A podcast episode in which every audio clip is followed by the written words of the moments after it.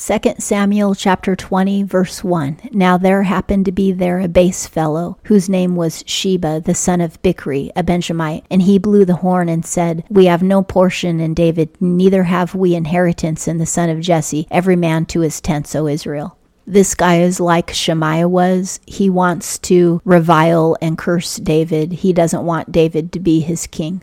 And he's calling other people to revile and reject David as their king. 2. So all the men of Israel went up from following David and followed Sheba the son of Bichri, but the men of Judah did cleave unto their king, from the Jordan even to Jerusalem. This is so idiotic because the men of Israel just got done arguing with the men of Judah, saying, Why don't you let us carry the king back? And now they've showed that they're traitors again because now they're listening to Sheba. How quickly they change their mind. They're not stable at all. They're just totally emotion based and they're liars because they just claimed that they were loyal to David and now instantly they're running over to Sheba.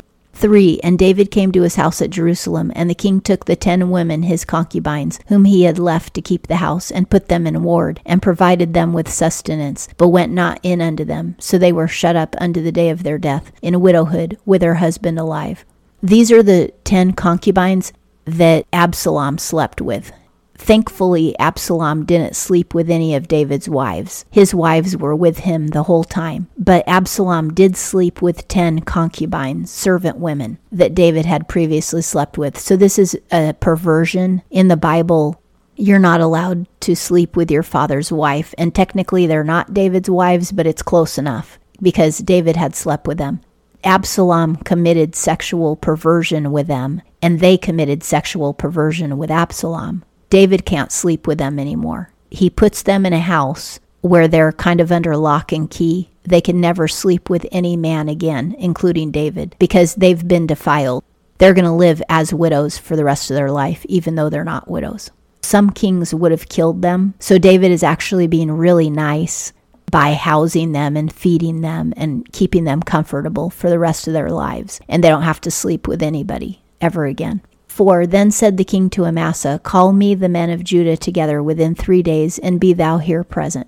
Amasa is one of David's fighters, and he tells Amasa to gather all the fighters of Judah within three days.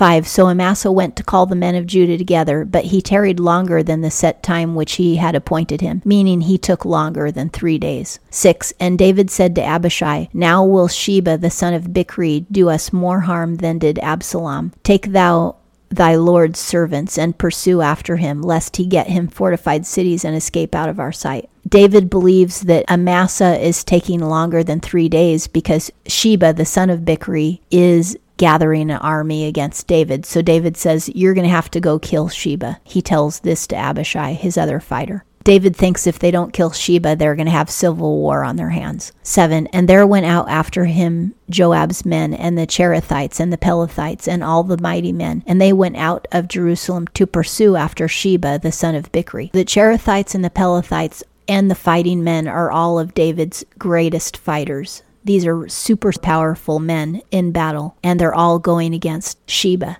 8. When they were at the great stone which is in Gibeon, Amasa came to meet them, and Joab was girded with his apparel of war that he had put on, and therefore was a girdle with a sword fastened upon his loins in the sheath thereof. As he went forth, it fell out. Amasa was the one who was sent to gather the tribes of Judah. Joab is the one who was sent to go kill Sheba, and they're meeting each other. 9. And Joab said to Amasa, Is it well with thee, my brother? And Joab took Amasa by the beard with his right hand to kiss him. He grabs his beard to kiss him on the neck to greet him. 10. But Amasa took no heed to the sword that was in Joab's hand. So he smote him therewith in the groin, and shed out his bowels to the ground, and struck him not again, and he died. And Joab and Abishai his brother pursued after Sheba, the son of Bichri. When the sword came out, it didn't fall to the ground. Joab had made it come out so that it was in the hand that Amasa wasn't looking at. He used one hand to force Amasa into a hug to get a kiss, but with the other hand, he was holding that sword and he killed Amasa deliberately. He tried to make it look like he was kissing him on the neck as a greeting, but in reality, he was just grabbing him to stab him in the groin. He did this because he believes that because Amasa took longer than three days, that Amasa must have fell in with Sheba and that he's fighting for Sheba now, which makes sense. That would be a logical conclusion that if Amasa didn't come back in three days, that he's now on Sheba's side. This is why Joab has killed Amasa. Now Joab and Abishai are continuing on to go kill Sheba. 11. And there stood by him one of Joab's young men and said, He that favoreth Joab and he that is for David, let him follow Joab. 12. And Amasa lay wallowing in his blood in the midst of the highway. And when the man saw that all the people stood still, he carried Amasa out of the highway into the field and cast a garment over him when he saw that every one that came by him stood still. And when he was removed out of the highway, all the people went on after Joab to pursue after Sheba, the son of Bichri. This means that everybody in this group is loyal to David. The servant said, If you are loyal to David, go follow Joab and kill Sheba. And they've all decided to do that. Meanwhile, they took Amasa and just threw him off the road and covered him up. Amasa is seen as a traitor, and he probably is, because he didn't come back in the three days allotted him. 14 And he went through all the tribes of Israel unto Abel and to Beth Maachah and all the Berites, and they were gathered together and went in also after him. 15 And they came and besieged him in Abel of Beth Maachah, and they cast up a mound against the city, and it stood in the moat, and all the people that were with Joab battered the wall to throw it down. 15 And they came and besieged him in Abel of Beth and they cast up a mound against the city, and it stood in the moat, and all the people that were with Joab battered the wall to throw it down. Sheba gathered forces and made it to Abel, and he got into that city. But then Joab and all of his fighters came to the city and besieged it to kill Sheba. There's a moat around the city, but Joab is still battering the wall meaning that he's using a huge tree trunk to break the wall down. 16 Then cried a wise woman out of the city, Hear, hear, say, I pray you, unto Joab, Come near hither that I may speak with thee. There's an intelligent woman. She's probably older and wiser. And she says, Hey, Joab, let's see if we can make a deal here. Because she doesn't want him to destroy her city and burn it down. She probably has family and grandchildren there, and she doesn't want them killed. She wants to work with Joab to avoid having the city destroyed. 17 And he came near unto her, and the woman said, Art thou Joab? And he answered, I am. Then she said unto him, Hear the words of thy handmaid. And he answered, I do hear she said, Are you Joab? And he said, Yes. And she said, Listen to me, your servant. And he said, Okay, I'm listening. 18. Then she spoke, saying, They were wont to speak in old time, saying, They shall surely ask counsel at Abel. So they ended the matter. 19. We are of them that are peaceable and faithful in Israel. Seekest thou to destroy a city and a mother in Israel? Why wilt thou swallow up the inheritance of the Lord? She's saying, This city has a good reputation. Why are you trying to destroy it?